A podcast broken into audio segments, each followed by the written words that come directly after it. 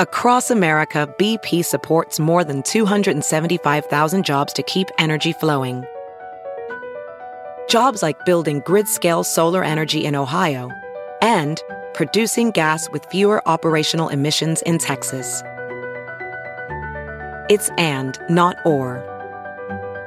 See what doing both means for energy nationwide at bp.com slash investing in America. Hey, friends, thanks for joining our podcast. I want to tell you about something really new and exciting called patreon.com slash BP show. It's a great way to get uh, exclusive interviews with newsmakers, voicemails, personalized videos, political commentary, and early access to a special podcast called The Making of Bernie Sanders. Go to patreon.com slash BP show. Patreon.com slash BP show.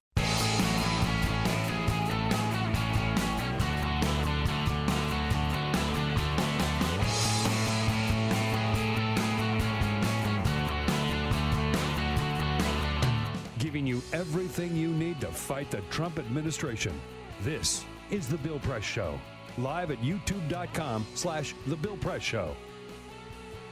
He did not win it on his own. Now we know, and that is driving Donald Trump crazy. Hey, what do you say, everybody? Happy Monday. Happy President's Day. Monday, February 19. Uh, to George and Abe and uh, all the way up here. Happy President's Day. As we come to you live from Washington, D.C., our nation's capital. Hope you had a great weekend and are ready to dive into the news of the day, even though it is a day off. For some of you, uh, you know, unless you work in a bank or a government office, you probably uh, don't have the day off because. School kids still get the day off. A lot of parents are dealing with that. Oh, yeah, school kids have the day off that. too. Yeah, there is that. Forgot about that. Uh, at any rate, wherever you are, thank you so much for joining us here uh, as we hustle through the news of the day from a studio on Capitol Hill here in Washington, D.C., with lots to talk about. Every time you turn around now on cable television and the networks, you see students from uh, Parkland, Florida, and Stoneman High School out there saying we are we're sick of the politicians doing nothing. We want some action. They've scheduled a march in Washington on March 24 to get some sensible gun safety. Good for them. Meanwhile, Robert Mueller, through uh, Deputy Attorney General Rod Rosenstein, issuing indictments against 13 Russians for interfering in the 2016 election and helping throw that election to Donald Trump, which proves that Donald Trump is dead wrong when he says it was nothing but a hoax. And uh, LeBron James in a little battle with Fox's uh, Laura Ingraham over who speaks out and who doesn't speak out. Lots to talk about. Give us your comments. Send us your comments on Twitter at BP Show, and we'll get right into it. But first, This is the Full All right, Court Press. Peter. Just a couple of other stories making news. Well, it's Monday, so let's take a look at the weekend box office. A record breaking weekend for Black Panther. Opened up to the fifth largest opening weekend of all time. Yeah, It is heading towards a $218 million four day debut because they wrap in President's Day into the weekend. And 192 million, huh? 192 million is already made. They expected to As make of even last more. night. They expected to make even more today. It is the highest grossing movie ever for a black director. Ryan Coogler uh, directed the movie. Uh, it is the highest Sunday grossing movie. It, it- it made uh, more money on Sunday than any other movie ever. And it is the highest rated movie on Rotten Tomatoes that Marvel has ever done. Hmm. Yeah. Actually saw it yesterday. It's Yeah. very, very good. All right. It's a, it, but it's still a comic book movie. I just want to be very clear about it. Like there are some people who expect it to sort of change the world. It's a very, very, very good comic book movie. So there you go. Go see Black Panther if you could get a ticket if it's not sold out. Uh, also, we go to the Olympics, which are still going on. They're still going on, Bill. Uh, the United States women's hockey team they are going to go into the gold medal game. They beat Finland five to nothing over the weekend.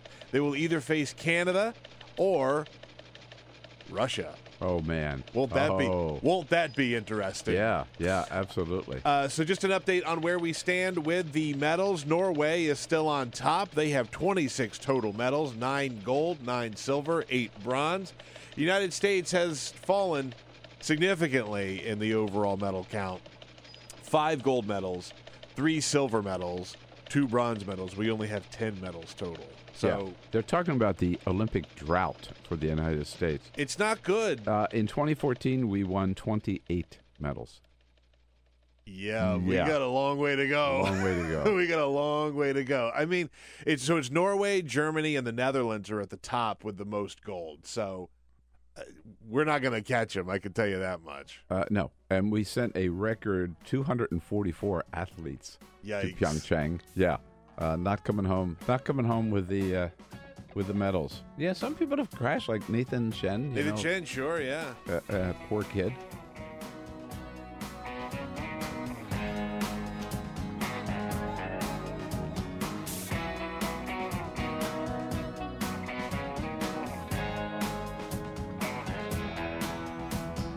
Follow us on Twitter at BP Show. This is The Bill Press Show. Yep, the big news is, and Donald Trump can't stand it. We know now that Donald Trump did not win the election on his own.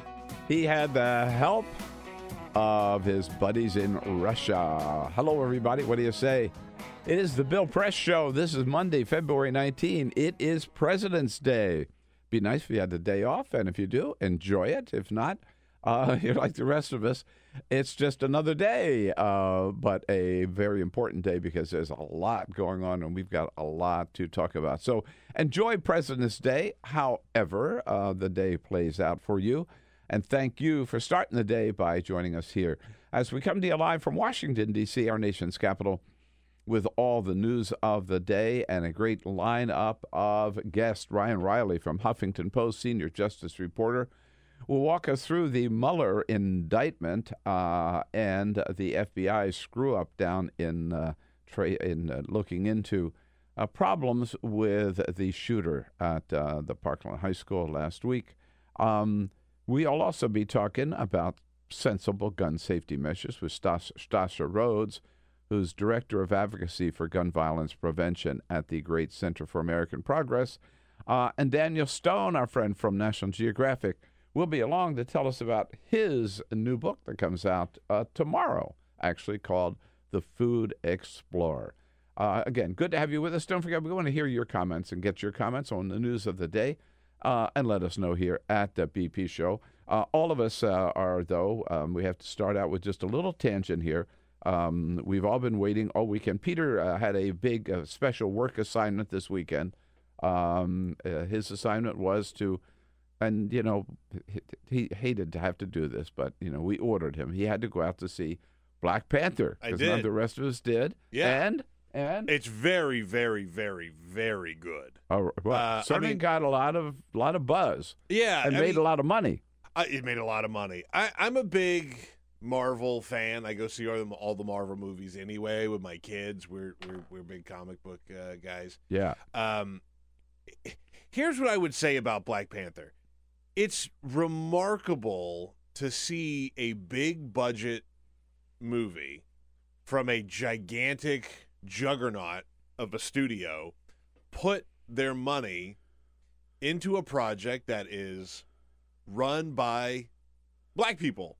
Yeah, Like it's a black Totally. director, Black- it's yeah. predominantly black cast, They- and they're not side characters. The main characters are all uh, uh, it's it's very uh, African American driven, and it's just I mean like a lot of people were saying like good for Marvel for doing, and it's like I, I don't necessarily agree with that. It's just kind of like look, you've got this huge presence, you've got a giant footprint in the movies. Use your money to put forth uplifting good stories about black people instead of you know a lot of the negative things that we see Yeah. in the movies even still today uh, it's a fun movie both my kids loved it um, i loved it it's just a very very well done movie cool. All right, Yeah. well, we're waiting for the report. yes I, I gotta say, I think it also was r- pretty ballsy to call it Black Panther, because th- there was a time you know, 30, 40 years ago, whatever, Sure. when if you said Black Panther man, you're thinking about the guys coming in with the long guns uh, into the California legislature Sure. or shooting a judge in Marin County and anything, any any expression of support for anybody who called themselves a Black Panther, you were considered, you know, pretty pretty wildly left. I saw an interesting quote. But uh, this is from the director. term Black Panther Yeah. kind of well, it- elevating it, I saw an, an interesting uh, interview with the director Ryan Coogler, who says, you know, the, the the character Black Panther, the comic book character, existed before the Black Panther movement, and for so many people, like you say, the term Black Panther does not mean the comic book character from Wakanda. right, Right, yeah. it means Yeah, something yeah, else, and so now he's saying like, hopefully we can reclaim that, or used bit. to. or used to, Yeah, yeah, and maybe it's maybe it's time uh, from now on, right? Times have changed. People will think of Black Panther in a different light. Hope yeah, indeed. so. All right. Oh, thanks for taking on that assignment. Yeah, I hated I hated to work over the Uh, yeah, I weekend, but I was that. happy to do it for All you. right, there we go. Yes, indeed, and let's start with uh, let's start with the latest uh, from uh, Florida. Uh, and in the in the in the wake of the tragic shooting last week, there is actually a some positive news. And I got to tell you, we thought this would happen after Sandy Hook, and it didn't. But it is happening. After the shooting last week uh, in in Florida, down at Marjory Stoneman Douglas High School uh, in Parkland, Florida, and it's happening because of the kids, because of the high school kids, and maybe if they weren't just first graders and second graders who survived uh, in- at Sandy Hook, things might have been different then, because the Congress ignored the parents, wouldn't listen to the parents from Sandy Hook, even though they came down here and pleaded with Congress to enact some sensible gun safety measures after what had happened to those 20 little angels, uh, plus six teachers at Sandy Hook. But now it is the high school students of uh, Stoneman High School who are demanding action, and they have had it up to here with politicians who do nothing and politicians who say, now's not the time. The voices of those, those, those students have been so strong, so passionate, and so impossible to resist. Uh, here's, here's just one of them. Her name, she's 14, Lauren Hogg. all these politicians are saying, oh no, here, they're not ready. We don't need comfort. We need change. And that's the only way I know I'm going to heal if things change. So they're saying all this stuff about, well, we can't define what's an assault weapon and what's not. Oh, it's not time to talk about this. We have to, it, it would be, it's not fair to the families and to the students to talk about now. We have to wait and everything. All they're saying is this is nonsense. This is BS. They don't want to hear it anymore. And these students from Florida have uh, actually called for a march on Washington on March 24, and you bet I'm going to be there. Absolutely nothing would keep me away from that to join them here, and they're demanding action. Uh, and I just hope, and by the way, there are going to be marches all over the country on March 24 saying, just enough is enough is enough. This finally, finally may be the moment where we uh, do what Congress should have done years ago, and starting with bringing back the ban on assault weapons. You know, It- we get we talk so much about the negative news around shootings in general, not just school shootings, but shootings Yeah. in general. And I, I think a lot of us probably share a little bit of hopelessness, right? After we saw what happened Yeah, at Sandy yeah. Hook and nothing happened. But I had I did have a moment when I saw the students speaking out because, you know, Columbine was about twenty years ago. Yep, and that And- started this whole. And that's it started it. But like, look, I was a freshman in college when that happened. I was out of high school.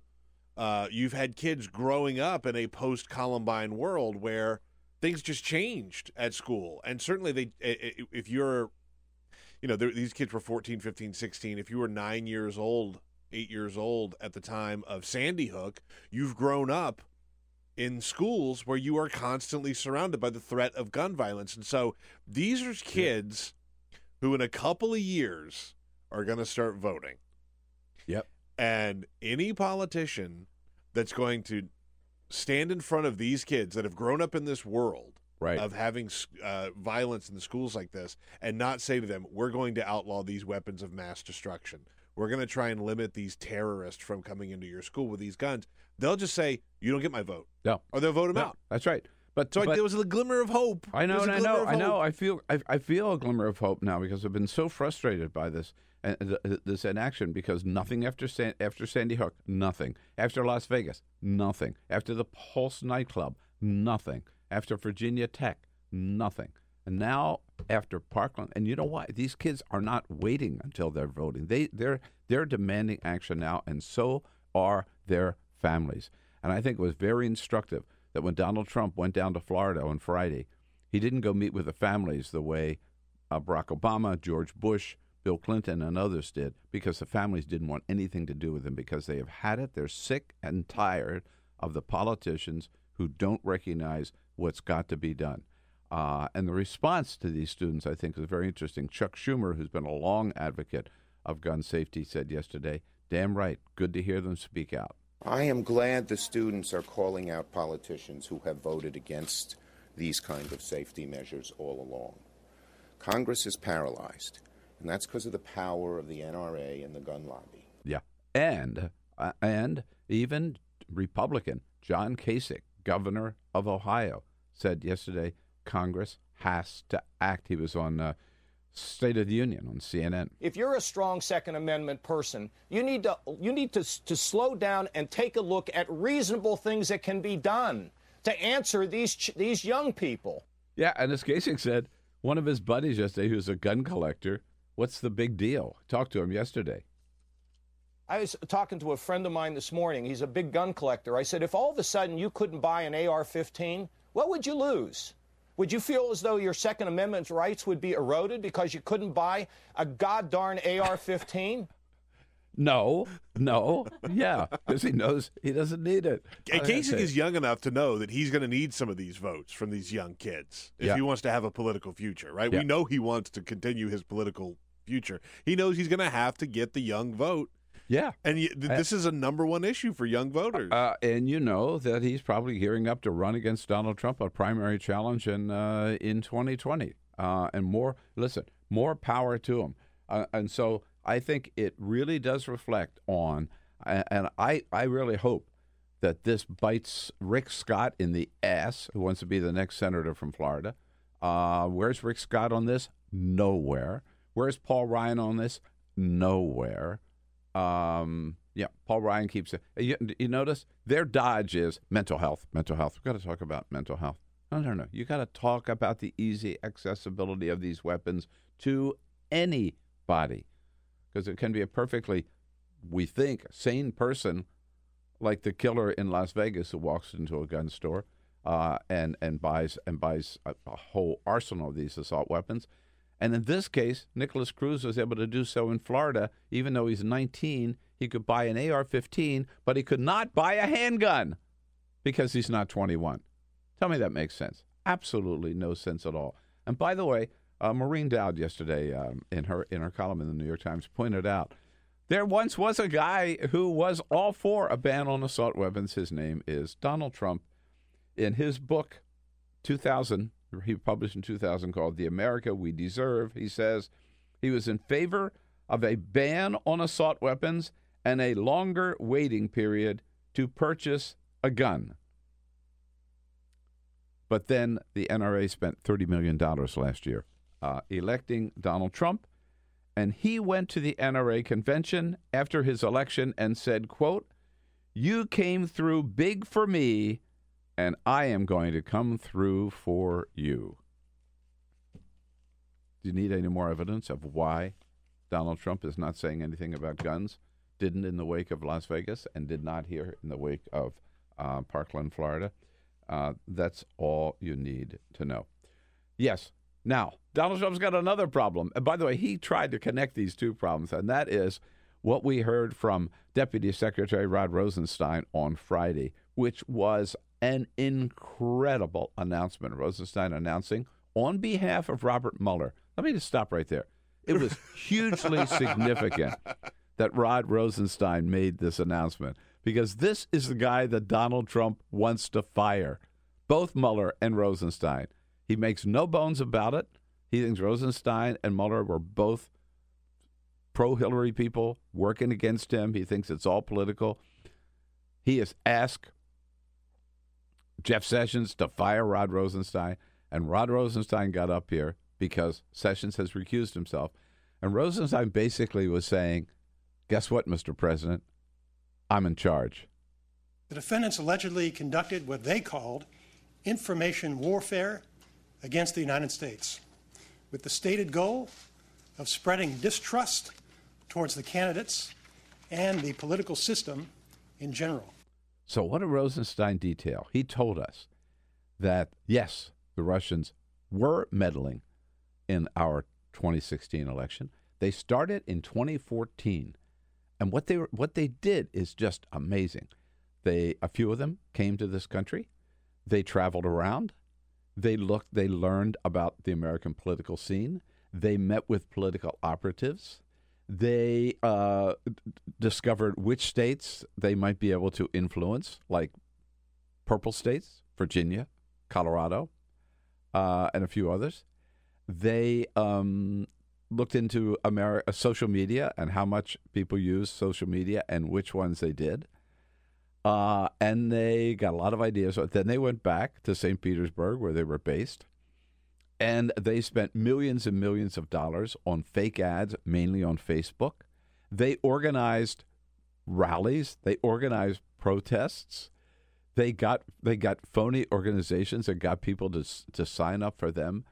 Uh, they and and they were all aimed at anti-Hillary by either supporting Bernie or Jill Stein, getting some groups behind that, or supporting Donald Trump in the primary and also in the general election. Their stated goal was to, they said, you can go after, in their papers, they said, go after anybody else, but don't go after Donald Trump because we like him and we want him to win and we support him.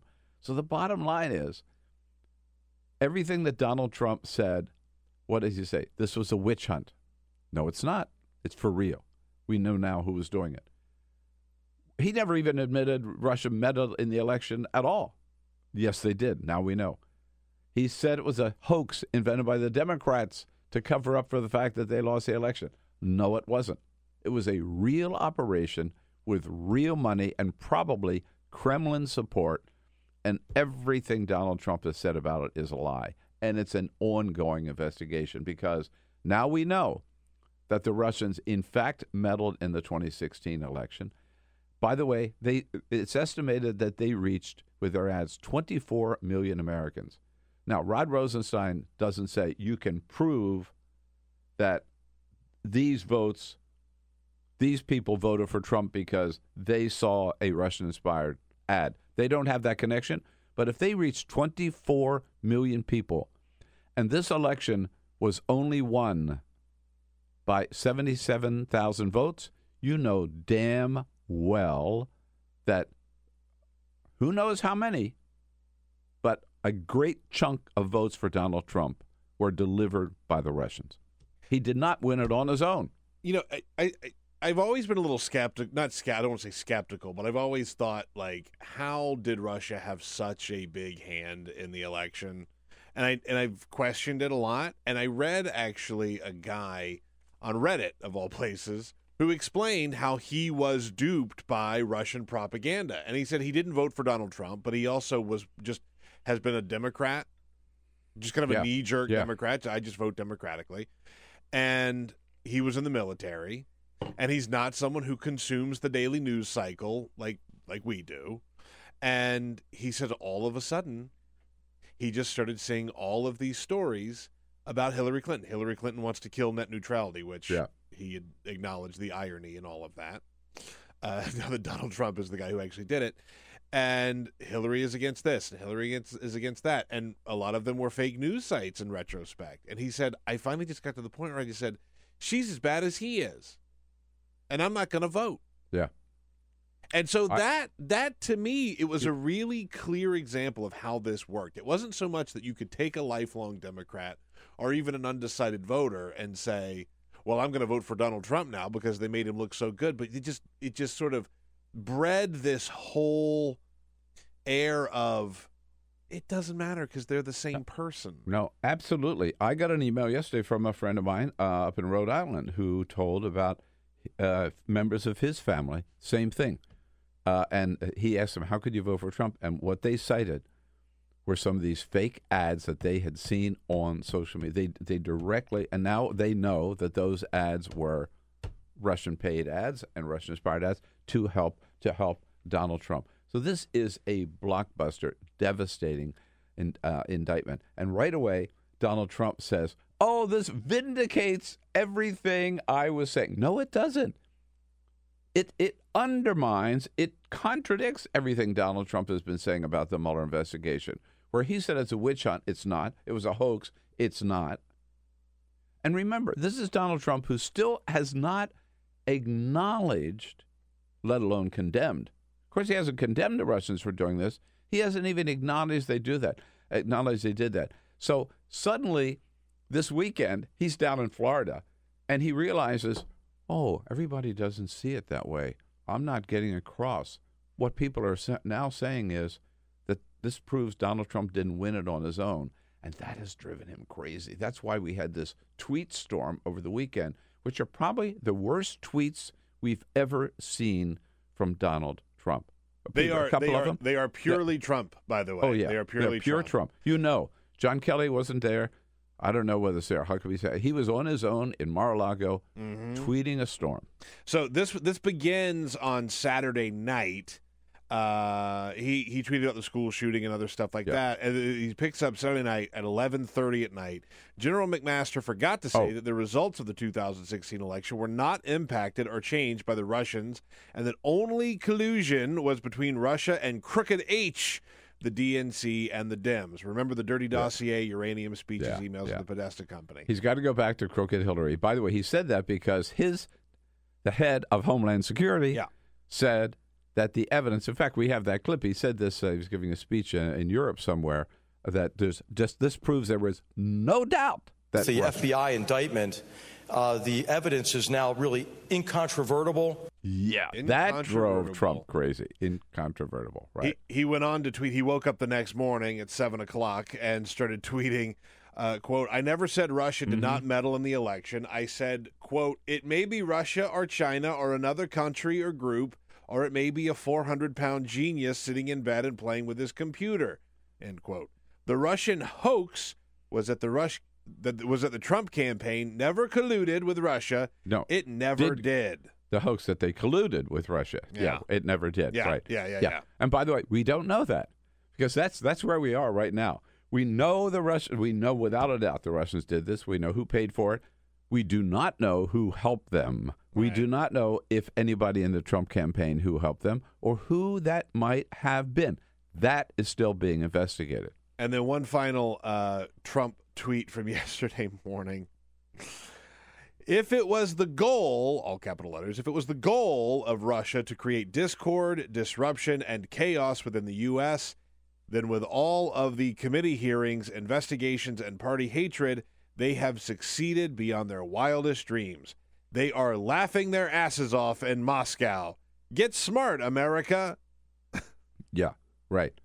And remember, again, this is the Congress that, with two only, I think was two, was it two or five votes in the entire Congress against this, voted to level new sanctions, levy new sanctions against Russia for interfering in our election, and Donald Trump refused to do it and said there's no need for that because Russia did nothing. So it may be true that he never said Russia did not meddle in the election, but he has not said that Russia did meddle in the election, nor he has he condemned them for it. And so now we know the Russians did. Again, there are two actually two questions remaining. Did who in the Trump operation helped Russia? Number 1. Number 2, did Donald Trump obstruct justice when he tried to shut down the investigation by firing James Comey? Those things are still under investigation. That's still to come. That is still to come. Robert Mueller is still on the job. And James Clapper, former head of national intelligence, said yesterday uh, the other there, that the, the the other shoe is going to drop. And he said, interesting, he thinks the other shoe is not even is related, but it's Donald Trump's financial connections with the Russia that's going to ultimately uh, bring him down. Um, so it, um, it, it this was again anybody who said the Russian investigation is over, the Mueller investigation is over. Anybody who said doesn't amount to anything, it's just a hoax. Uh uh-uh, uh uh no, this thing is still very much underway and getting closer and closer to the Oval Office. By the way, Oh. How many times have you been genuinely surprised by things that come out in the news in Washington D.C.? It's not very often. Like people leak here, No, this, here we go. and No idea this was coming. as you've said That's it. many, many times, Robert Mueller, man, He's the only man in Washington who can keep a secret. yeah, Yeah, right. Absolutely. Um, and um, just fun final little uh, bit of news. Um, well, LeBron James.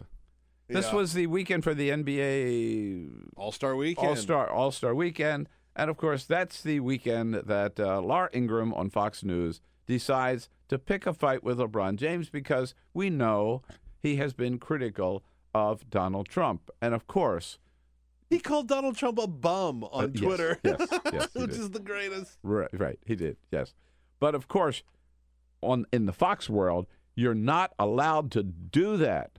Uh-uh. Laura Ingraham says, no, how dare he say anything critical about my president? This is what happens when you attempt to leave high school a year early to join the NBA. Oh, and LeBron and Kevin, you're great players, but no one voted for you. Millions elected oh, Trump mm-hmm. to be their coach. So keep the political commentary to yourself, or as someone once said, shut up and dribble. Boy, what a condescending racist remark. And by the way, who elected her to anything? Yes. exactly. Seriously. What do you mean? What's she talking about? Someone has He doesn't have a right to say anything because he wasn't elected to anything? right. Who the hell is she? Right? Someone went through Seriously. and found all of the times that she tweeted support of Curt Schilling, the Oh. baseball player who's a Mm. conservative, and how Mhm. many times she came out and defended him and Mhm. other conservative athletes and said, you know, these people have a right to say what they want to say. Blah, blah, blah, blah, blah. Yeah, right. But heaven forbid it be a black guy. No, that's right. Uh, I just got to say, um, LeBron wins this argument. We will definitely not uh, shut up and dribble. um, I would definitely not do that. I mean too much to um, um, to society. I mean too much to the youth. I mean too much to the uh, to, to so many kids that feel like they don't have a um, they don't have a way out and they need someone to help lead them out of the situation they're in.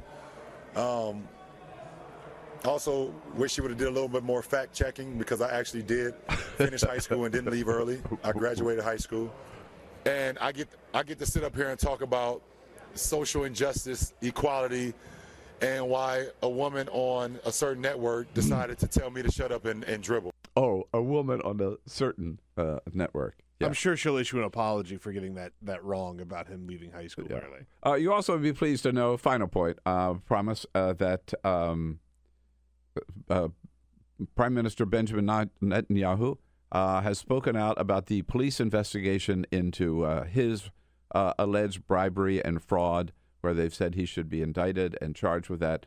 And the Prime Minister's response, as he called it, a witch hunt. Oh my God! I I'm surprised they didn't call it fake news. I wonder where he learned that. Oh, yeah. Seriously. Mm, yeah, maybe Donnie gave him a call and said, hey, hey, Bibi just called it a witch hunt. That's all. God. All right. Going to talk to Ryan Ryan, Ryan Reilly next, rather, from uh, HuffPost, senior justice reporter, coming up next on the Bill Press Show. Download our podcast, search for The Bill Press Show on iTunes, and remember to rate, review, and subscribe. This is The Bill Press Show. And here we go on this uh, Monday, February 19, uh, President's Day. So, you know, if you um, haven't found any hair of George Washington in any of your uh, books lately, uh, it happens. It does happen. Just happened last week. As this, um, and by the way, there have been follow-up stories about that. That there is, there's a lot of hair of George Washington that's out there. He did. mean- he did not wear a wig, as some people um, uh, surmised. Right? He used to powder his hair, and people, even when he was alive, they were cutting off his hair, and then when he died, they cut off his hair, and they buried him. They cut off more hair, and I thought you were the only guy that did that. Just randomly cut locks of your hair and left them in books. But hey, you know, Well, I can't offer you any of my hair, but I can offer you a copy of my latest book. How's that for a transition? okay. In fact, you heard me talk about it. It comes out uh, a month from now, March 20. But don't wait till then. You can get an advance copy of my new book, From the Left Life in the Crossfire, for a great price 40% off of $16.79 only for our listeners and our viewers. Go to our website, BillPressShow.com. Follow the link. It's just uh, it's a story of uh, what I've been up to so far. Uh, a fun ride going from uh, some days studying for the priesthood. Changed my mind about that. No kidding. Uh, and then to California, working for Jerry Brown, chair of the California Democratic Party. Uh, lots of fun stuff there. And then coming here to Washington with Crossfire, Bob Novak and Pat Buchanan, Mary Matalin, Tucker Carlson, Tucker and I with Spin Room. Uh, and then our own show here and uh, hanging out with uh, Bill Clinton and Barack Obama, and of course the Bernie Sanders campaign. In fact, Bernie's got a great blurb right here on the cover. Go to our website, BillPressShow.com. Follow the link. Order your copy today. Now, back to the news of the day, and there's a lot of it. Joining us here, Ryan Reilly is the senior justice reporter for HuffPost. It's a day off, but he still came in today. did, yep. Hey, what a loyal friend. Thank yeah, you. never a day off on this beat these days. No, well, certainly last week Yep. was uh, a full scale for your uh, for your uh, for your beat. But let's start with. Um, I want to talk about the Mueller indictment, of course, but the FBI um, not looking so good when it comes to Parkland, Florida. Huh? What happened? Yeah, I mean, you know, I think that the, the FBI came out and basically, you know, we, we know they got two tips now. They came out and said, you know, we had this tip and we should have acted on it. We don't know, you know, exactly. We're still investigating what exactly, um, you know, went wrong here. Um, So they got a tip Yeah. to the Miami to no to the local off. I, lo, The- and then one to the Miami field office. So the that- way it works now is they have a national tip line and everybody Oh. calls in there. And Okay. like it seems like what the problem is and what's going to come out of this is that it's like understaffed the national tip line because this is a recent reorg you know modern reorganization, right? Because it used to be if you called something, you know, you would call like the local you know, field office or something like that. Now they go national and then they get distributed to the field offices. The problem is, is that you're dealing with a really high volume of a number of tips and sorting out, you know, sort of the wheat from the chaff is like really difficult there. And just figuring out what exactly is a really, you know, tip that we should do a lot of work on, what tip is, you know, something we can sort of ignore is difficult there.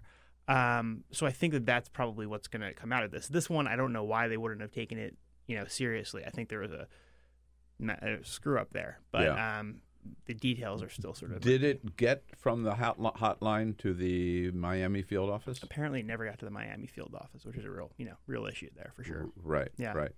Uh, now, of course, um, Donald Trump sees this and he immediately connects the dots and said, if only they'd been paying more attention to Nikolas Cruz and less attention to me. I mean, I, I got to tell you, I'll save you. I mean, I don't want to get you in trouble, but I mean, talk about the disgusting exploitation of that school shooting that he was trying to make there. There, let, let's just safely say there's no connection between the two. There's no connection. Yeah, I mean, it's a talking point that he picked up from Fox News, which was running with it really Oh, real- quickly. oh, yeah, really? yeah. So Yeah. it was appeared on Fox News. If first, only Robert Mueller had been paying attention to this kid in Florida Yeah.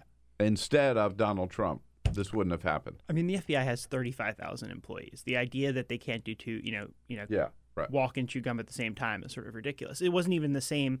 It wasn't even remotely related. Also, I think that the initial tip came into. I think there was, you know, multiple tips, and one tip came into the. Uh, I think it was it came into the because it was the YouTube comment that was made right under his name. So I guess the local guy who complained about that is based in I think Mississippi, and that went to the Mississippi field office. And the idea that somehow like the Mississippi field office of the FBI is involved in this like grand conspiracy against Trump is you know, nonsense. I mean, it's not a it's not a plausible or remotely credible argument. Uh, let's just say there were a lot of missed clues here, I guess, right? Or Mhm. um, potential um, moments where somebody should have made, made it stop. Like uh, we, we've seen in grade school, Mhm. grade school teacher. I mean, it's uh, middle school teachers, high school teachers, all noticed things, all said something. That there were he, he's, he he saw a therapist. I mean, there are lots of people who's who, along the way who recognized this kid had some serious problems. Yeah, I mean, I think the one thing that you have to And- there are a lot of failures and, along the way. and was still able to buy an assault weapon. Correct. Yeah, There's a let's lot of talk about that. Yeah, there's a lot of failures along the way, but I think that is the key issue, right? That he could like this could have been stopped if 18 year olds weren't allowed to buy, you know, weapons of mass destruction. Essentially, like that's that's where the real issue is. You're not allowed to buy a beer when you're 18 years old, you know, but you're allowed to buy this weapon. You can't buy a handgun, but you can buy an assault rifle. The the superintendent of the schools down there uh, in uh, Broward County, uh, I've seen him s- several times. Robert Runcie, I guess his name is um, right, who who made who made this point. Yeah, we might have slipped up, but still, Because if someone has mental health issues, behavioral issues, all other types of concerns, and we do the greatest job that we possibly can, if they're still allowed to get a firearm, then where does that leave us? yeah. Where that leaves us is it contradicts everything that they might have been trying to do. I mean, right? what's Or interesting could- here- or could do. even if they had suspected like you would the the argument that's made is like you know even if this if this kid had had, had raised any issue with remote you know if he had been affiliated with ISIS at all or like said anything remotely you know Islamic Oh, yeah. terrorism related it would have set off a bunch of triggers within in the FBI but Good I think point, that the good point, the- right. I think that the thing that people lose um you know sort of vision of is the idea that even if that was true and he was being investigated for a crime of you know potential terrorism or being linked to terrorism, they still couldn't have prevented him from buying that weapon. There's been cases w there where someone was under investigation by the FBI and were Yeah, still yeah, able to buy a weapon. right, Which I mean, it raises a lot of you know certainly I think Second Amendment concerns. We don't want the government being able to just throw you on a list and you don't get. But that's the idea that that isn't even under, up for debate. Like, okay, so wh- what's the what's the reasonable Oh, no, restriction no, no, here if you're being But- investigated? But When that bill that's saying if you're on the no-fly list, Yeah. you can't buy a gun was in front of Congress, that was a, def- a people defense excuse excuse I should say people gave for voting against it, Mm-hmm. which is well they it may be a mistake. There, there maybe it didn't belong on that list, right? You know, so basically giving the benefit of the doubt to the terrorist Yeah. or alleged terrorist, Right, uh, at any rate. So, with this kid, there were on his um, website or his Facebook, whatever Facebook Mm-hmm. page, uh, you know, he had pictures of assault weapons and guns and stuff like that, which some kids saw and thought, "Oh, this is trouble," Mm-hmm. right? I, I guess what I'm getting to is, I every time I take the train, I hear this: if you see something, say something. Or every time I get the metro here in D.C., if you see something, say something.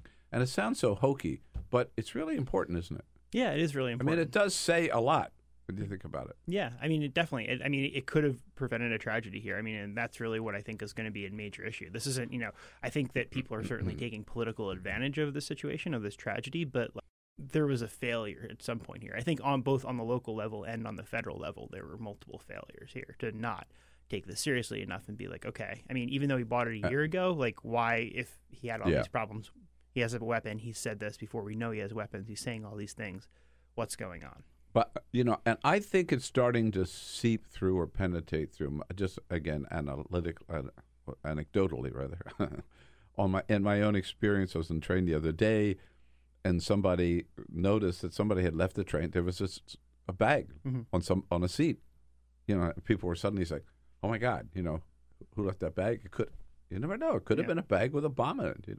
You, know, Mhm. I had, had was buying something and just put my bag down and turned around and I heard somebody say, "Oh, whose bag is that?" Yeah. Right? So, it's mine, right? But so people are Yeah. picking up. Let's let's let's hope so. Now, the FBI also had a big day on Friday. Um, Rod Rosenstein announcing uh, that uh, the latest um, piece of Robert Mueller's investigation is the indictment of 13 Russians for meddling in the 2016 presidential election for the purpose of helping Donald Trump. Fact, fact, fact. Right? Mhm. I mean, that's right. So the idea that Well, but you mentioned something interesting because the Trump administration and Donald Trump Jr. and a lot of people jumped onto Twitter to say, "Oh, this doesn't implicate us at all. This just says that they were trying to meddle, but they didn't say which No, no, side no. they were trying to meddle for, no, which is not true." Rosenstein said they were trying to. Yeah. uh, you know, I- Yes. I, read the whole thing. They were trying to help.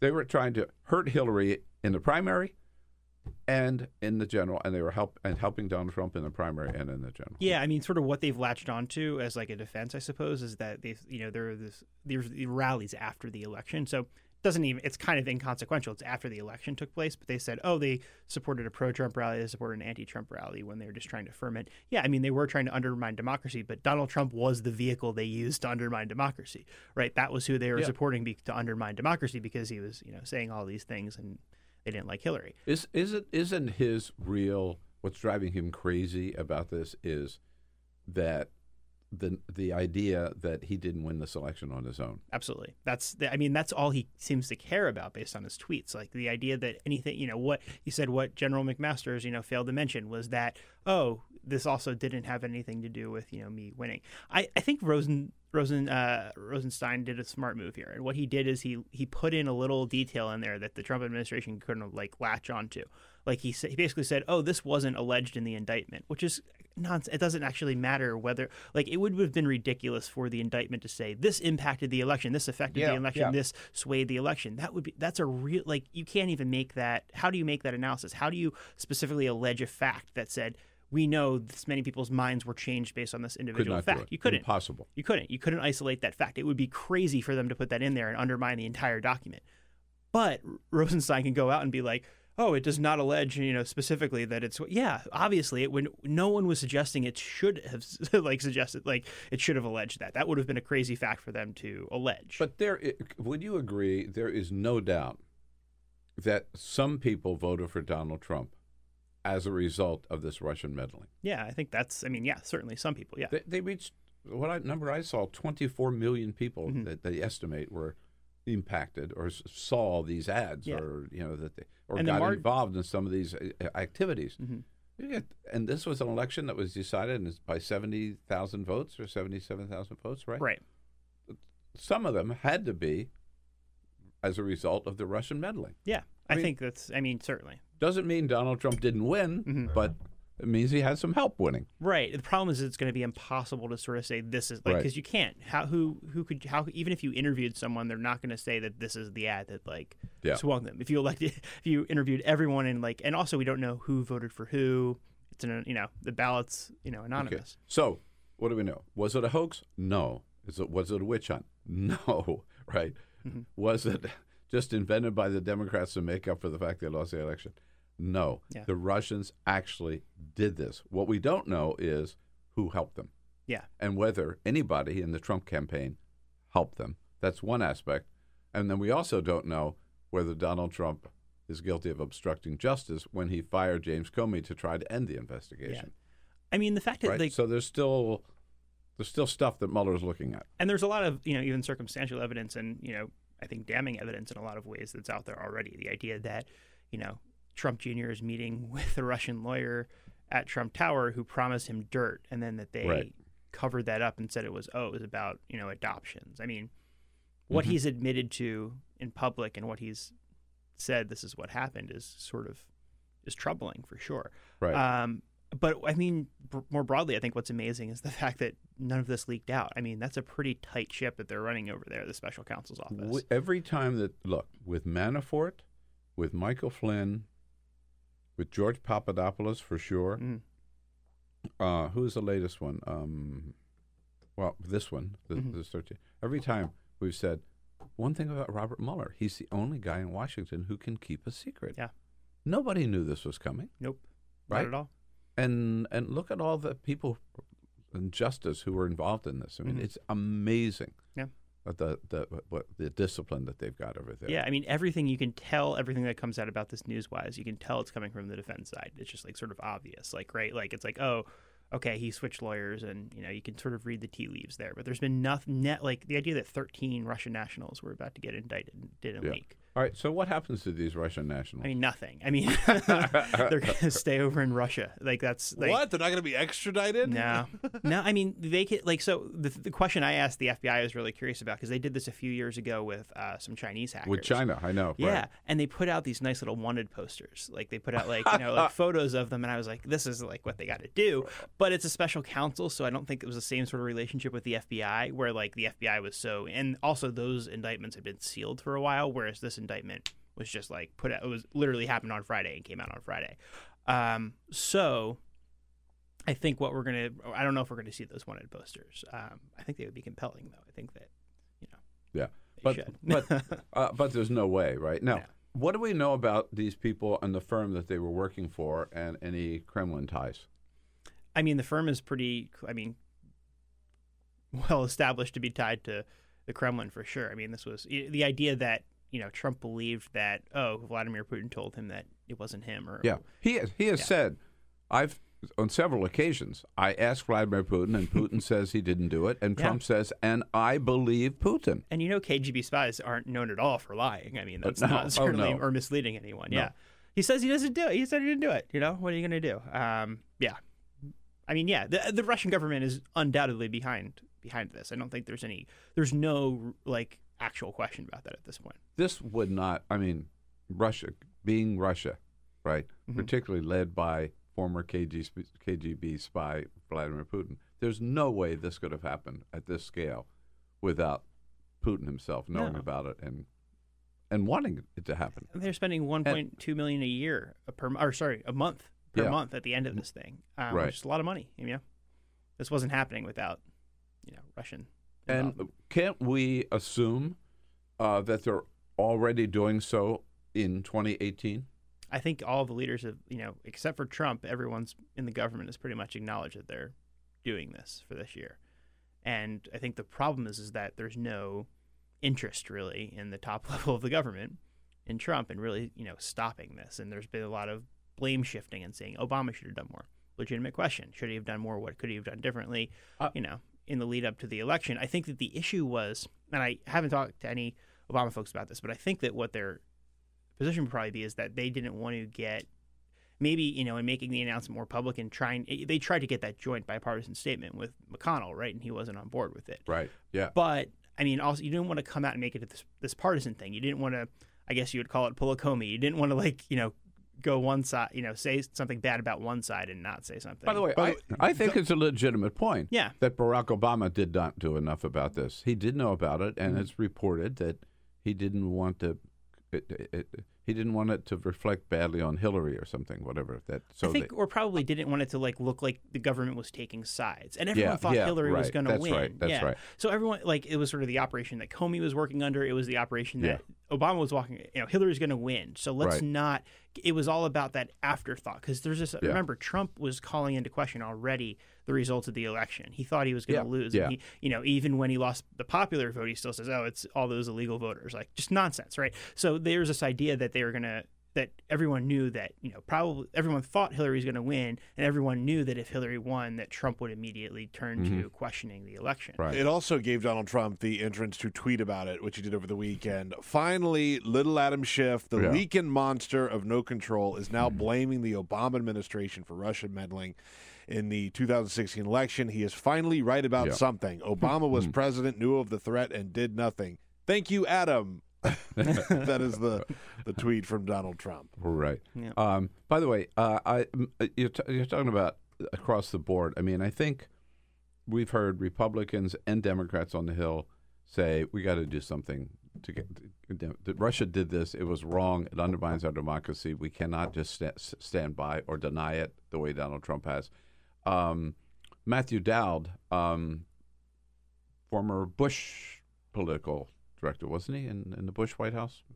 I, I forgot what his actual title was, but yeah, he did work in the Bush White House. Right, right. Um, now with uh, ABC News uh, summed it up yesterday uh, on this week. I thought uh, pretty well at this point what we know and uh, where we go from here. We know one, the election in 2016 was decided by a few thousand votes. We know two, that the Russians massively interfered in that election. Three, we know that communications and campaigns matter, so it probably had some effect on voters. And four, I think what the president is feeling, which he should, is there's some question on the validity of election with all those facts in play. I think that's the facts as we know them. He needs to confront the fact that there was an election that the Russians interfered with and speak out on it. Will he? No, I mean no. I don't Yeah. think so. I, no, there's been no There's no way. No. No way. because I, th- I think that that's what he cares the most about. Like you know, he really cares about that popular vote thing. He couldn't he couldn't um, allow for the fact that you know he won the electoral college but not the popular Mhm. vote. He had to come up with some excuse for that. Yeah. And there's the same deal here where he has to come up with some excuse. It can't like there's a way to do that and say like, listen, like still keep some of your you know confidence in your bragging rights and say, listen, I pulled off a pretty extraordinary you know feat here. I mean, you certainly did. Got a lot of votes, um, but some of those votes were probably swayed by this illegal interference in the in the uh, 2016 campaign by the Russians. Yeah. Um, so Now, I want to ask you about um, the fact that the person who made this announcement on Friday was not Robert Mueller, and it certainly wasn't Jeff Sessions. It was Rod Rosenstein. Um, I thought his presence and his voice, just the fact that he did that, um, was hugely significant. Yeah, I thought so too. He's on the you know he's in the line of fire certainly. Yeah, yeah. With Trump, and I think that what he did was smart politically. I think that he came first of all he you know he gave the president a heads up about this. Yes. he briefed them in the morning before Briefed him in the head. Mhm. Briefed him ahead of time. and then he comes out and he gives the president a little bit of like he gives him something to latch onto that doesn't actually mean anything, right? That like oh, there's no specific allegation Yeah, allegation in this indictment, blah blah blah, um, which gives the president something to say and say, look, look, I can point at this, and it's sort of a distraction. It doesn't. It it should it would have never been alleged in the indictment. The I mean, the one significant thing that wasn't alleged in the indictment is the idea that there wasn't you know U.S. person involvement. That's also We not that. that yet. We But don't I know that yet. Yeah. It was Rosenstein saying to the president, "Here I am, and I'm not going anywhere, and Yeah. I'm in charge." And Robert Mueller is still active, is still working, and here's what we got so far, and we're still on the case, Yeah. right? And you're going to have to deal with me, basically. Yeah. I'm not going anywhere. Makes right? it a lot tougher for him to fire him. Well, you've done your day's work for the day uh, for President's Day, Ryan Reilly. Thanks so much for coming in. It's HuffPost, HuffPost.com. Uh, More coming up. Is the Bill Press Show. Hey, everybody, this is Bill Press. Thanks for listening to the Bill Press and Friends podcast. And now, do yourself a favor. If you haven't already done so, subscribe to the show on iTunes. Here's what you do just search for the Bill Press Show, then you can take us with you and listen in anywhere you go. And you'll get new shows from us as soon as they're posted. And one more thing if you really enjoy Bill Press and Friends, please help us grow by telling a friend, writing a review, and giving us a rating on iTunes. It's so great to have you on board. Many thanks.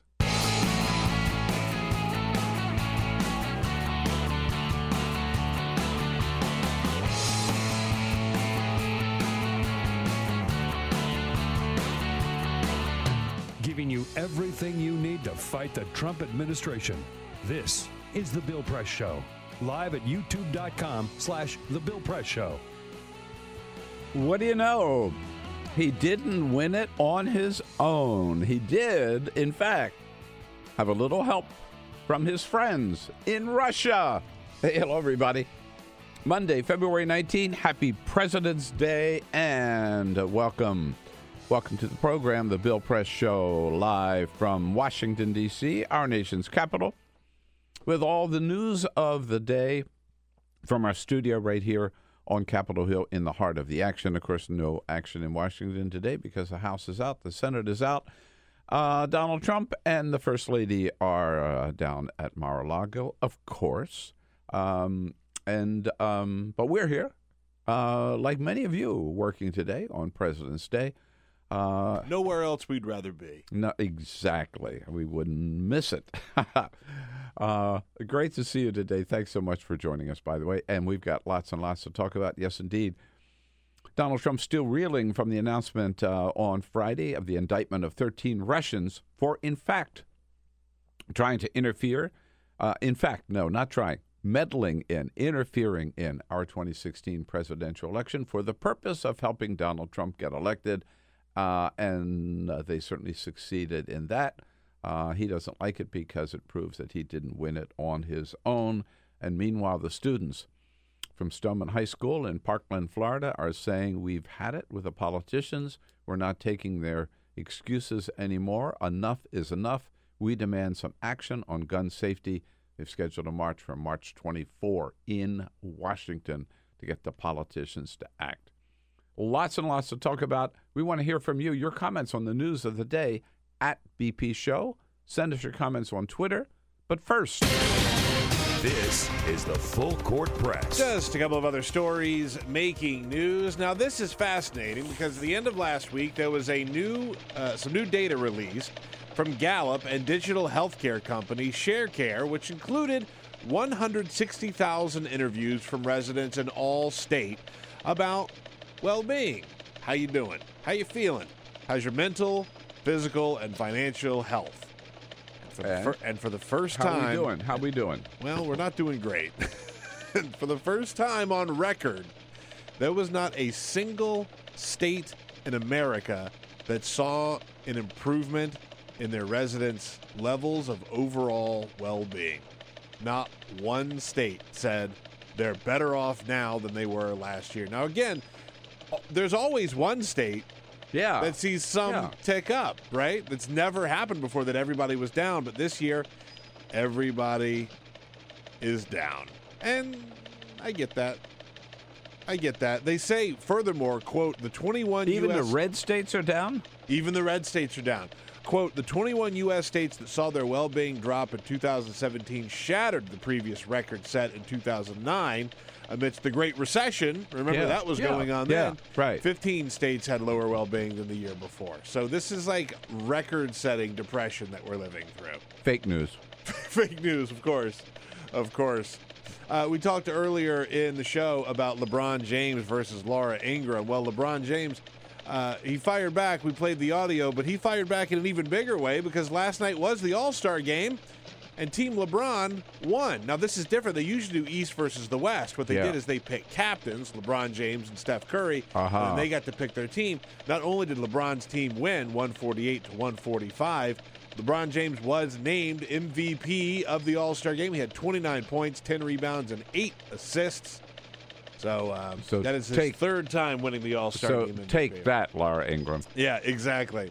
And one final story. Uh, yesterday morning, we were watching the slope style skiing run at Pyeongchang when American Gus Kenworthy was about to go down the hill. He leaned over and he gave a kiss to his loved one, his boyfriend. Matt Wilkas, who was Uh-huh. there to cheer him on. Now we talked a lot about Adam Rippon. He was Yeah, the first yeah. uh, out gay player uh, in the Olympics. Uh, no longer. Just Gus Kenworthy came out and uh, kissed his boyfriend before he went down. Good for him. And how'd he do? He didn't do great.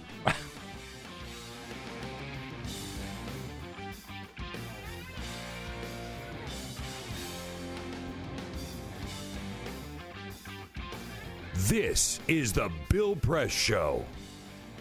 Yes, indeed. Now we know Donald Trump did not win it on his own. He had a lot of help. He had a lot of help uh, from his friends. You know, you need a lot of help from your friends, as the Beatles said. Uh, his friends, the Russians. And he's not happy about that. He's not happy that we now know it. Hello, everybody. On a Monday, Monday, February 19, here we go. It is the Bill Press Show. Good to see you today. Thank you so much for joining us as we boom out to you live from uh, from our studio on Capitol Hill in Washington D.C. and joining you all across this great country of ours, wherever you are, uh, on to online, on television, on the radio. We are there with you, and uh, so happy to join you today on this President's Day. Happy President's Day, uh, with the news from Washington, from Florida, from all around the country and around the globe.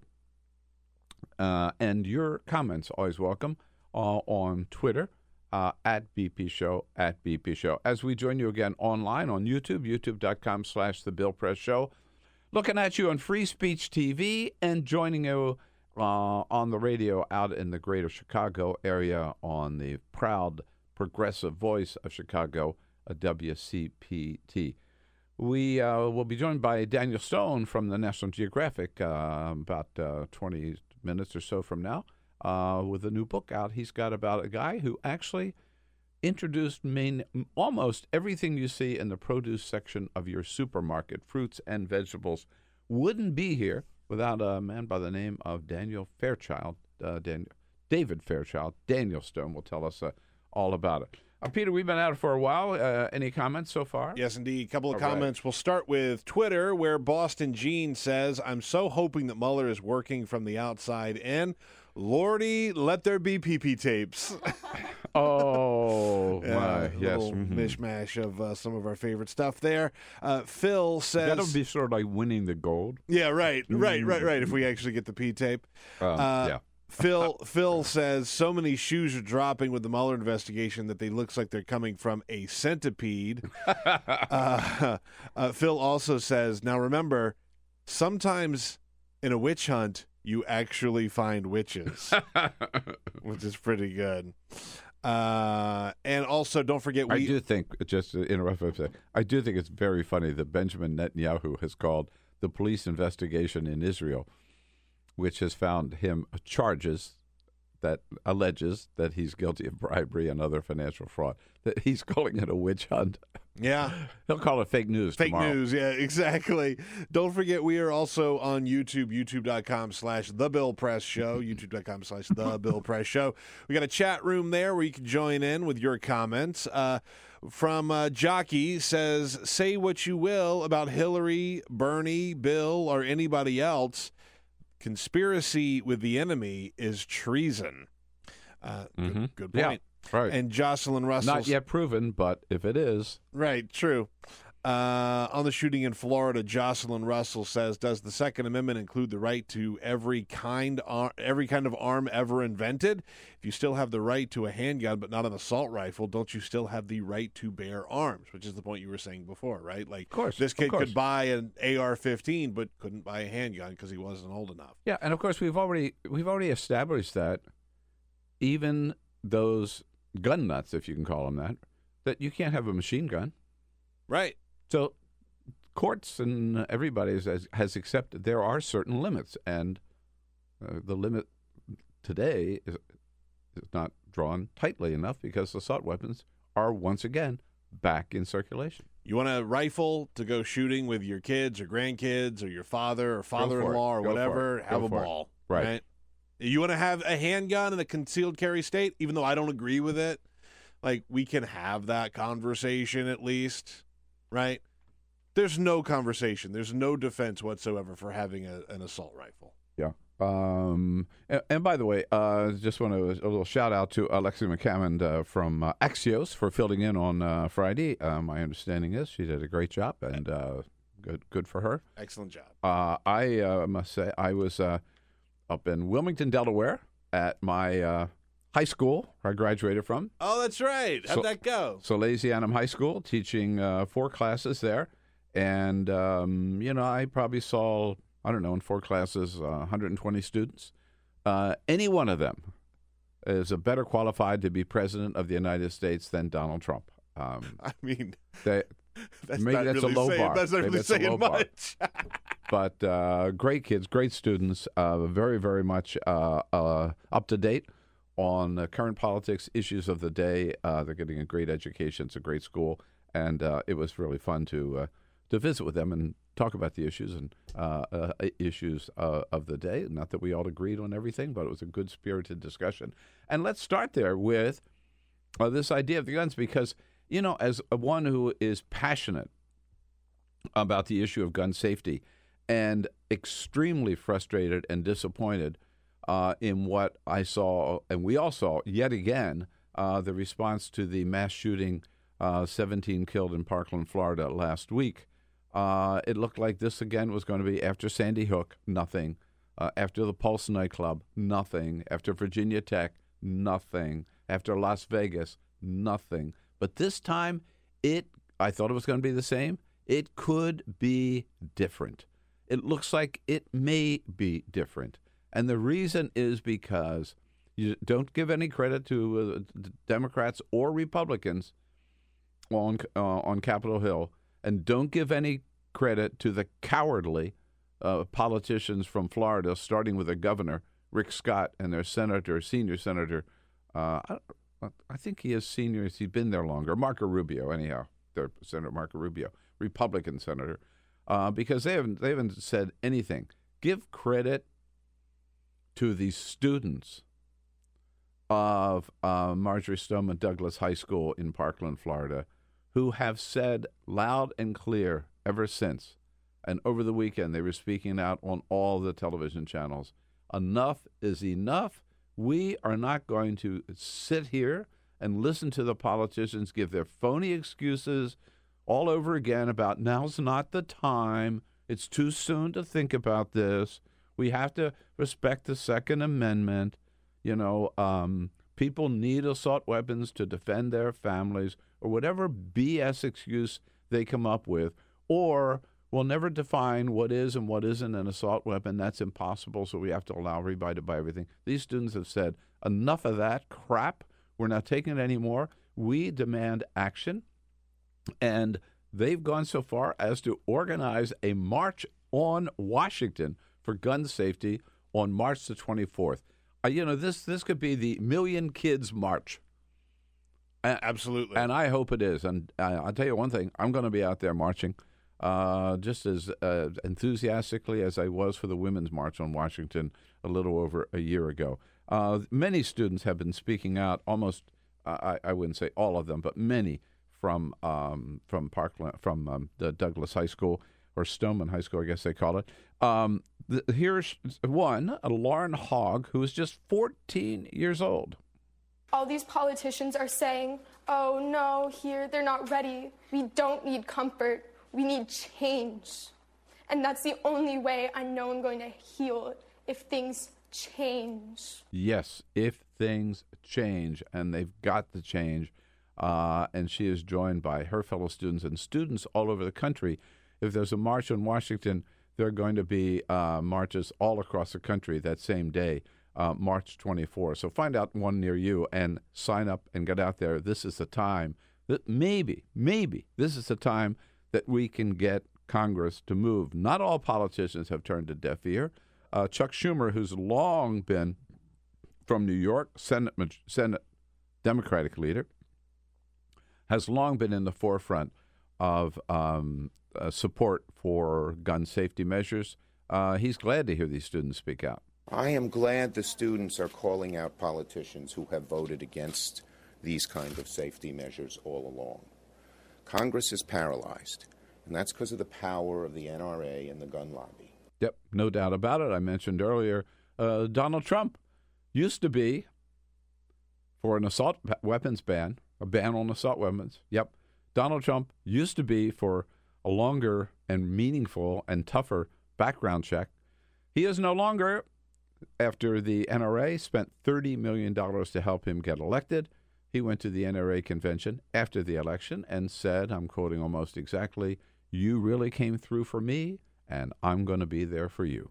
100%. So far, he has. Owned lock, stock, and power. And you know, uh, uh, what the sad part about this is maybe, is that Donald Trump really has the potential to do, Donald Trump has the potential to do a Nixon in China on guns because he's got that base.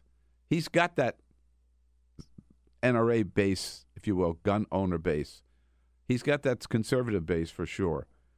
Uh, and he sees what happened in Florida. He knows it doesn't make sense. He knows that kids should never have been able to buy an assault weapon. Donald Trump is one guy, more so than Barack Obama, who might be able to get enough votes, who could, if he really went after it, really did, he could get enough votes in Congress to get this gun safety legislation passed. I don't think he's got it in him to try. I he, really don't. And I, I, as I sit here, I hope he surprises us, and I'll be the first to give him credit if he does. But I don't expect it. How many people has he made a fool out of by making them go out and change their opinion and change their public statements on a number of issues, right? Yeah. Like we know who his base is, right? When we talk about his base, we talk about guys like uh, Jerry Falwell Jr. or Franklin Graham, who I'm thinking of the uh, the, the not the country western state, but the you know, uh, damn Charles. Mm, okay, go ahead. I'll Charlie Daniels. Yeah, Charlie maybe. Daniels. Well, yeah, well, one. he's one of them. But I mean, look, the, these are guys who will go along with whatever Donald Trump yeah, says. Yes, that like they have a a, right. a history of that. Right. Right. And so if he comes out and he says, I mean, look, he came out and said adultery is fine, essentially, right? Like I'm going to have sex with a porn star after I've been married for less than Mhm. a year, and, and the guys came forward, and that happened before he was president. How can we hold that against him? Right. So if he came out and said, I think we should get rid of assault weapons, they'll all line up. They'll all line up, and it will not be an issue for him to have to deal with. No, he could do it. I don't think he will. But again, um, there are, I think, more and more politicians starting to, to say maybe, you know, maybe it, this is an, a time, and enough is enough time.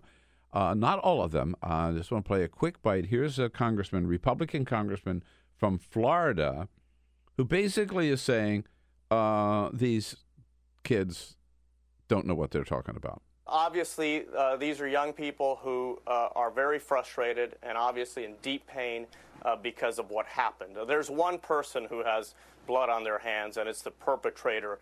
Yeah, how condescending. Oh, obviously, these kids don't know what they're talking about. That was Carlos Curbelo, Republican from Florida, by the way. Uh, how about a Republican uh, taking a little different tone? John Kasich, governor of Ohio, soon to be former governor of Ohio, uh, who ran, of course, for president in 2016 and may, may, certainly is thinking about challenging Donald Trump in the primary in 2020. He said yesterday Republicans got to get off their ass. If you're a strong Second Amendment person, you need to you need to to slow down and take a look at reasonable things that can be done to answer these these young people. I love it. He said, "Yeah, slow down, dudes. Right? Think about the Second Amendment. It doesn't mean everybody has to have a battlefield weapon in their home or uh, uh, or can walk into a store and walk out 20 minutes later with uh, having bought one of them. Uh, in fact, he said." I I put that point to a friend of his yesterday, a gun collector. I was talking to a friend of mine this morning. He's a big gun collector. I said, if all of a sudden you couldn't buy an AR-15, what would you lose? Would you feel as though your Second Amendment rights would be eroded because you couldn't buy a god darn AR-15? I love the self edit. God darn. He turned God into Yosemite, darn. He turned into Yosemite Sam all of a sudden. Concern it. yeah. Uh, so anyhow, I I I, I was r- going into the weekend. I was really bummed and depressed about about the response again uh, to this mass shooting in Florida. I'm starting to feel, God forbid, I'd fall down this. I'm I'm the eternal optimist. I'm just starting to feel a little hopeful that this time could be different. And again, if it does, if it turns out to be different, it's because of these high school students uh, from from Parkland, Florida, and other millions of high school students around the country. This could be the moment. The time is now. So I hope people really rally behind this. Uh, and the way to do it was start out with a huge turnout uh, on March 24. And again, let's just review, you know, what we're talking about. Ban on assault weapons. This, these are the five things that are that are talked about. All reasonable. Ban on assault weapons, which we had for 10 years, signed by Bill Clinton, expired under George W. Bush, never renewed it. Barack Obama never renewed it. And by the way, that idea about well, we can't define what is and wasn't uh, what isn't an assault weapon. That BS. We did that then. Take that. Now things more guns have been developed, right? You may have to update it, but I'd be happy just taking that definition that we had back then, that expired in nineteen in two thousand and four, and go with that. Ban on assault weapons. Ban on the on the multiple magazines that you can buy for those for any assault weapon. Reasonable. Ban cop killer bullets. Bullets. Reasonable. Say that people who are on the no-fly list cannot buy a gun. My God, if that's not reasonable, what is? And then finally, close the gun show loophole and have a real, meaningful, tougher background check for every gun. Uh, those five things. I, don't, I seriously, I don't even know how the NRA, most NRA members would support most of those things. By the way, I don't know how the NRA even could oppose that. I, I would use John Kasich's question. You look at all those things which have been done before. Yeah.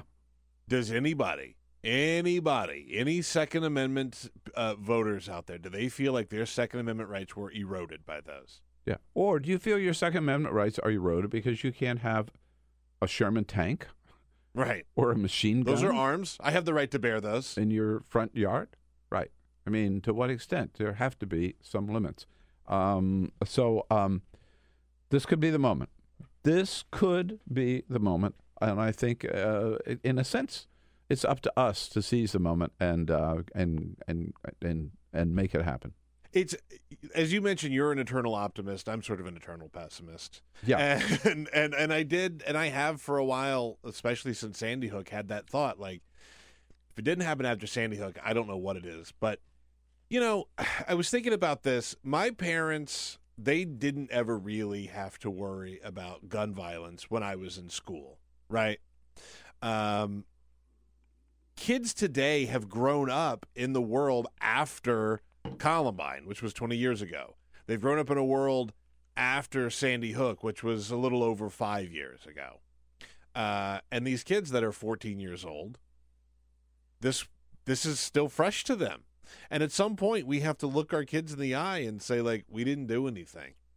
Yeah. We knew this was a problem and we didn't do anything. And I'm not excusing the people who didn't do anything before, but like I can understand how if it wasn't a problem when you had kids that were coming up, it wasn't on your radar, right? But like I as a parent, other like people who are parents of kids that are older than mine, like teenagers and like 14, 15, 16, like they've all come up knowing that this could happen at any given moment. And, it what- does happen. And what I find depressing is, and and but it's a reality is in many many high schools, not all high schools yet, but many many high schools today, and middle schools and even elementary. I know elementary schools because it's happened to uh, it's it's true of uh, our grandkids that they are having mass shooting killer drills in their school. What to happen if somebody comes into their school uh, and starts firing away? And the one thing I, I learned that, uh, that the first thing they tell people is it's never firecrackers. Yeah. It is never. If if you hear pop pop pop in your school, it is never firecrackers. Yeah, it's true. And and like, look, I, I'm all for safety in schools, right? But if you visited a school recently, they are turning into prisons, right? And I and again, I believe that they should be fairly well Yeah. fortified. Not anybody should just be able to walk into a school. But I remember when I just walk into the front desk, Oh. I'm here to pick up my child. They ring for the child. They bring him up, and then we go to his doctor's appointment or whatever. Right now, Yeah. you cannot open the front door unless you Right. buzz and have a facial like they Right, yeah. a conversation with somebody. Then they buzz you in. Then you go into the office. You have to go through a metal detector. They have bulletproof glass all around the office, right? So you have to go through multiple levels of security just to get into the school. So there we are. Uh, again, it's starting with the high school students in Parkland, Florida. Let's hope that it helps. I just got to touch briefly on. We talked a lot about it, and I'm sure you heard a lot about it over the weekend. The uh, stunning announcement by Deputy Attorney General Robert uh, Rob Rod Rosenstein on Friday. Uh, the latest shoe to drop from the Robert Mueller uh, investigation who uh, conclusively states conclusively, without a doubt, they've got the evidence that Russia, the Russians, did indeed interfere, meddle in the 2016 presidential election. They did so for the purpose of helping Donald Trump get elected. Uh, there were 13 of them so indicted. Uh, they started in 2014. They came to this country. They found out where they could be most effective, how they could be most effective, what social media outlets that they should uh, mainly rely on. That turned out to be, above all others, Facebook. Uh, and they spent $1.2 million a month reaching uh, with ads and um, phony events and phony associations, uh, reaching some 24 million Americans, which definitely had an impact on the 2016 election, which proves that, in fact, Donald Trump did not win it on his own. Uh, Trump, of course, tweeting out in a tweet storm over the weekend, blaming everybody but himself, saying, once again, this vindicated everything he said about the uh, Russian investigation. No, it doesn't. It contradicts everything he said about the Russian investigation. He has called it a hoax. We now know it wasn't. He has called it fake news. We now know it wasn't. He has called it a witch hunt. We now know it wasn't. Uh, so uh, on and on and on. And he said there was no collusion. Well, that's the one thing we don't know yet. Now we know the Russians did it, why they did it, how they did it. What we don't know yet is who, if anybody, in the Trump campaign was helping them out, namely collusion. And we also don't know whether when he fired Don, uh, James Comey or when he fabricated a lie about the meeting that his son held at Trump Tower with the Russians who showed up promising dirt on Hillary. We don't know whether through those two actions and maybe others, Donald Trump actually obstructed justice. That is still the focus of the Mueller investigation. And if anything, we learned Friday, we learned that the Mueller investigation is uh, in high gear uh, and it ain't going away and it's not about to shut down. So th- there will be other shoes to drop.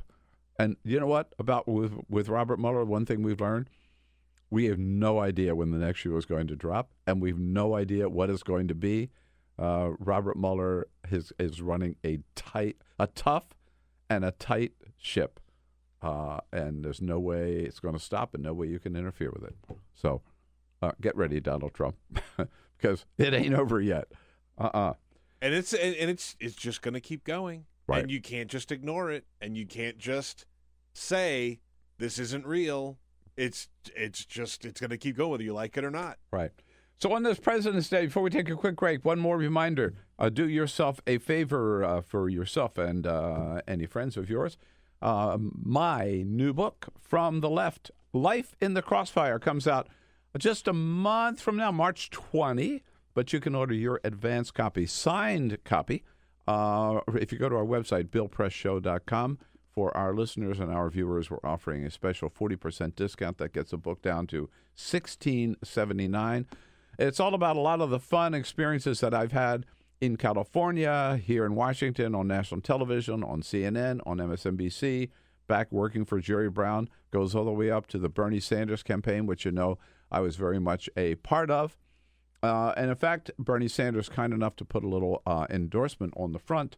He calls it, quote, the tale of an engaged and often outraged citizen who loves his country, that's me, and wants to see it move forward in a progressive direction. Thank you, uh, Bernie. Uh, plugs on the back from our good friend uh, uh, Cenk at uh, TYT, Young Turks Network. We're all part of that. And also endorsements from, on the left, Nancy Pelosi, Jerry Brown, Rosa DeLauro, Congresswoman, and Congresswoman Maxine Waters. And on the right, from Tucker Carlson, Joe Scarborough, and, believe it or not, Ann Coulter. Ah, that's act, enough. Act now, and Bill will throw in a lock of his own hair. I, that's it. Yes. the first 100 people get a. The first 200 get a lock of my own hair. Right. All right. So there it is. Go to BillPressShow.com. And speaking of great books, one another one coming out uh, tomorrow. Think about this. Just about everything you see in the produce department of your supermarket grocery store is thanks to a man you never heard of, but you want to know about, called David Fairchild, including kale. I hate him. Daniel Stone, author of uh, The Food Explorer, coming up next. This is the Bill Press Show. Hey, happy President's Day. Uh, here we go.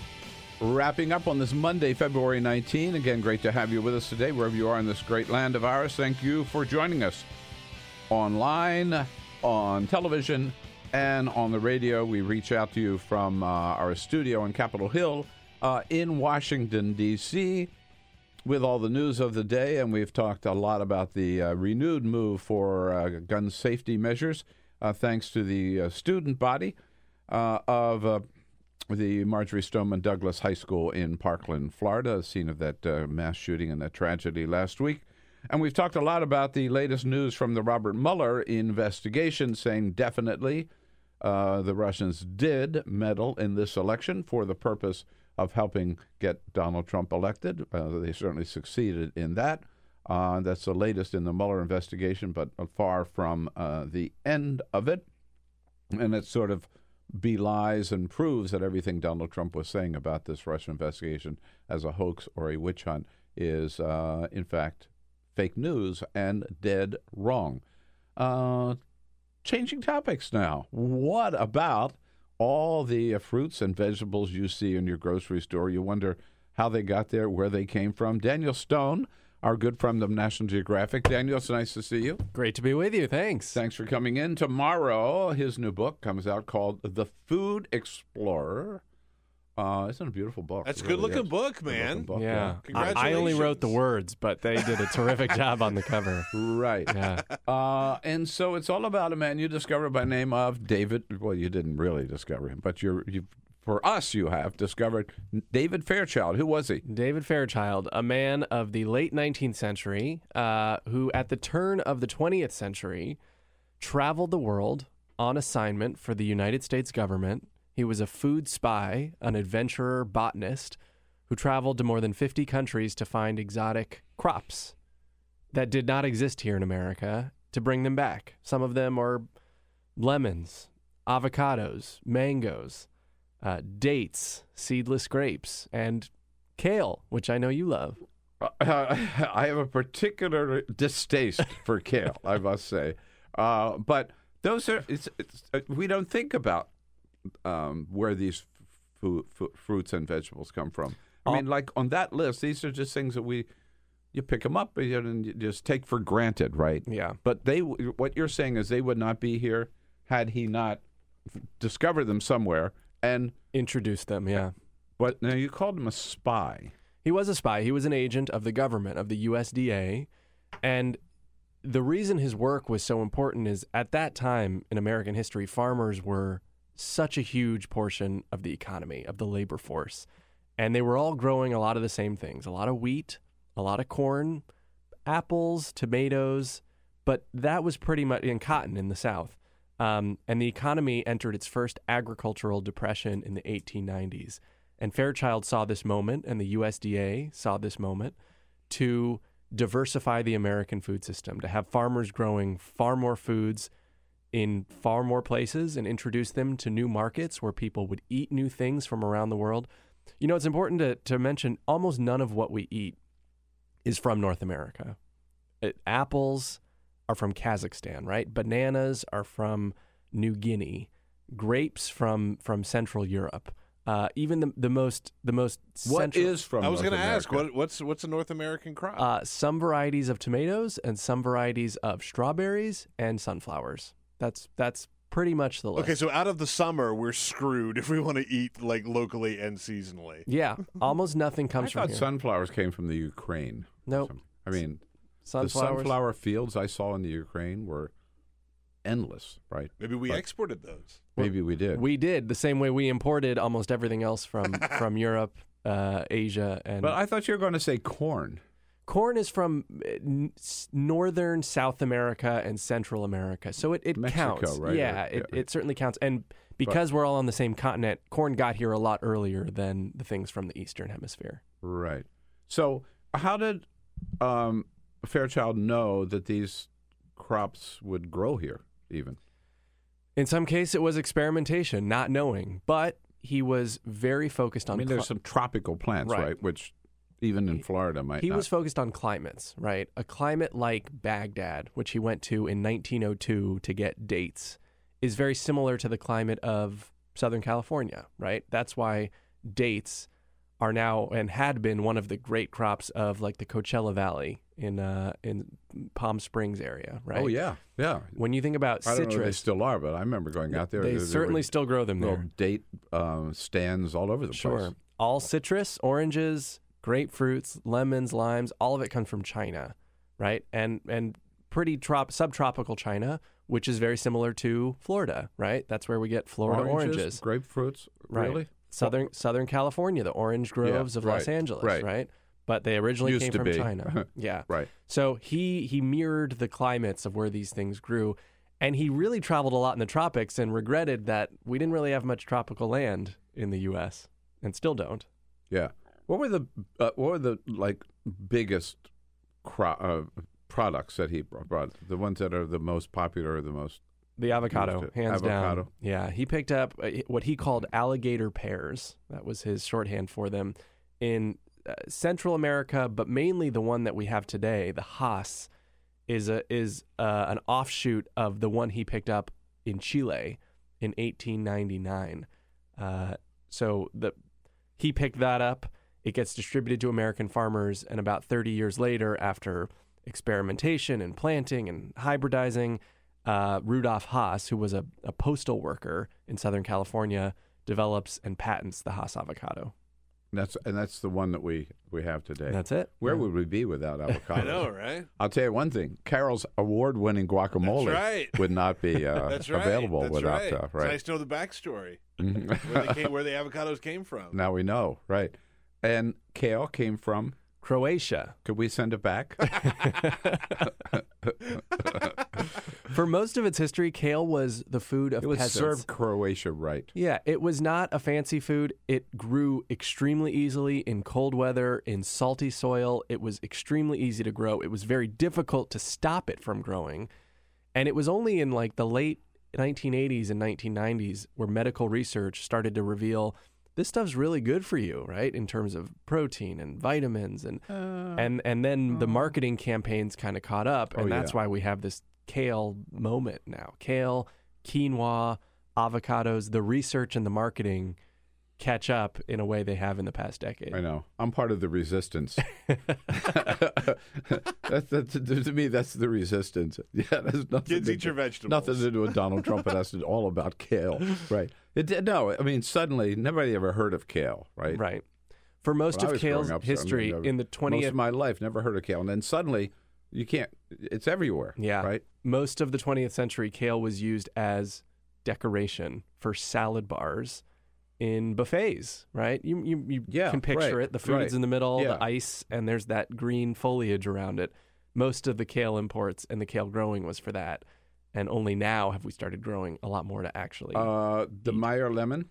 The Meyer lemon was an acquisition of Fairchild's David Fairchild's protege, a man named Frank Meyer, who in 1905 was hired by the U.S. government to literally walk across China. And he spent more than 10 years in China walking across the entire continent to find exotic crops. And he brought in thousands of varieties of, of soybeans, of types of nuts that did not exist here, new types of berries. And hanging in one older woman's doorway was a natural hybrid, which is pretty rare, of a lemon and an orange mixed. So it was a sweeter type of lemon. And he brought that in, and that's what became the Meyer lemon, which is now a favorite of people like Martha Stewart and Alice Waters. Yeah, um, yeah. Who, who who like the the sweeter, less acidic taste of the Meyer lemon. Right. So, um, if you um, get your Meyer lemon or your avocado next time you pick one up, or seedless grapes, right? You can thank uh, Daniel David Fairchild for bringing them here, and you can thank Daniel Stone. Again, the book is The Food Explorer. It's available now. It comes out officially tomorrow. Um, you find it where all good books are sold at your local independent bookstore or on Amazon.com or BarnesandNoble.com. Uh, and Daniel Stone tells us the story. So what, I, got, I want to come back to this spy. To me, the idea that the Department of Agriculture, you think of spies, you think of the CIA, Sure, right? Um, or maybe the State Department, but not Or the Dep- White House The White these House, days. true. but the Department of Agriculture. Well, the core function of a spy is to acquire strategic secrets, right? And when so much of the economy is uh, based on agriculture, strategic secrets could be a new crop that could yield a million dollar new industry, right? So Yeah, when right. and I'll give you an example. Fairchild uh, was sent to Bavaria in 1902 to try to acquire hops for beer. American beer was very weak in those days, and Germany was brewing the best beer in the world and had been for a long time, growing the best hops. Fairchild was sent over to Bavaria to befriend these farmers and try to acquire their hops. They knew that their hops were the best in the world. They didn't want anyone taking them. They had hired young men to guard the fields at night. And Fairchild buttered them up essentially and drank with them every night in the beer hall to try to acquire their hops, which he eventually did. brings them back to the U.S. Yeah. Uh, and those hops helped boost the American beer growing industry at a time when uh, we didn't have when when the beer brewers of of Milwaukee, right? You know which ones I'm talking about, uh, are just growing, and and that really boosted them in a way that made them sustainable. Look at what the beers, the the, the beer uh, b- b- industry is here in America now. Oh yeah, craft beers and all of that. it's I mean, gigantic. Yeah, right. But um, so do we have food spies today? We have multinational companies that do similar work, right? So Does the, the government the government food spies? the government still acquires plants. There are still many many plants out there that are untested, undiscovered. But when you think about your supermarket, what's in there are really the fruits and vegetables that have withstood the tests, right? They they grow fast, they have thick peels or they ship long distances. They have long shelf lives. They could be grown uniform. I'm talking about bananas, right, that come from the tropics, uh, or apples that can be shipped from California, berries, um, all citrus, which has these thick peels, right, and generally grows Mhm. pretty easily and pretty uniform.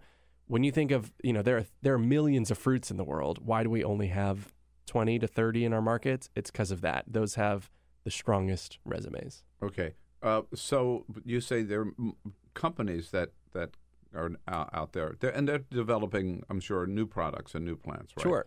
So at the time that Fairchild was out there, um, roaming around the world, globe trotting, as you say, um, was this legal? That's a good question. It was and it wasn't. This had never been done before. So there wasn't an international law. So could he just it. load a suitcase with plants from like another country and and come back here and nobody would say anything? it depends where. And in one of the first scenes in the book, he actually goes to acquire citrons. Citrons are a relative of lemons in Corsica, in uh, in the Mediterranean, which had Yeah, grown the yeah. best ones. Mm-hmm. And he's very bad at this work. He's just starting. He's a young man, and he gets arrested instantly. Right? They think he's a spy, which he is, but Because he has a suitcase of lemons. he has a suitcase and he's there to acquire something Yeah, and, and yeah. he can't really speak french and so he's kind of this bumbling american who so he gets arrested he gets interrogated he makes clear that his mission is not to acquire military secrets and he is allowed to leave and eventually he acquires the citron sticks the buds from the tree he sticks them into potatoes to keep them uh, fed, essentially wet, moisturized on the, the journey back to the U.S. And from then, he gets a little better.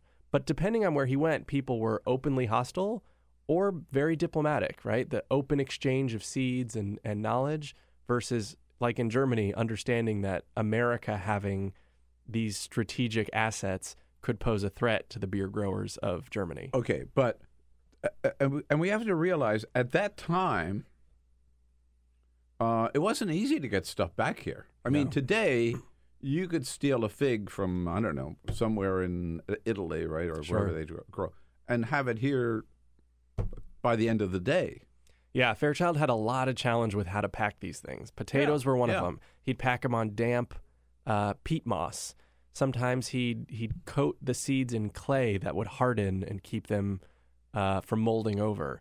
But yeah, some of these ships would take a month or two months, even from Europe or from Asia, to get back to the U.S. How do you keep a seed alive? And it wasn't easy. A lot of them died. I think we we are the beneficiaries of the ones that survived. Right.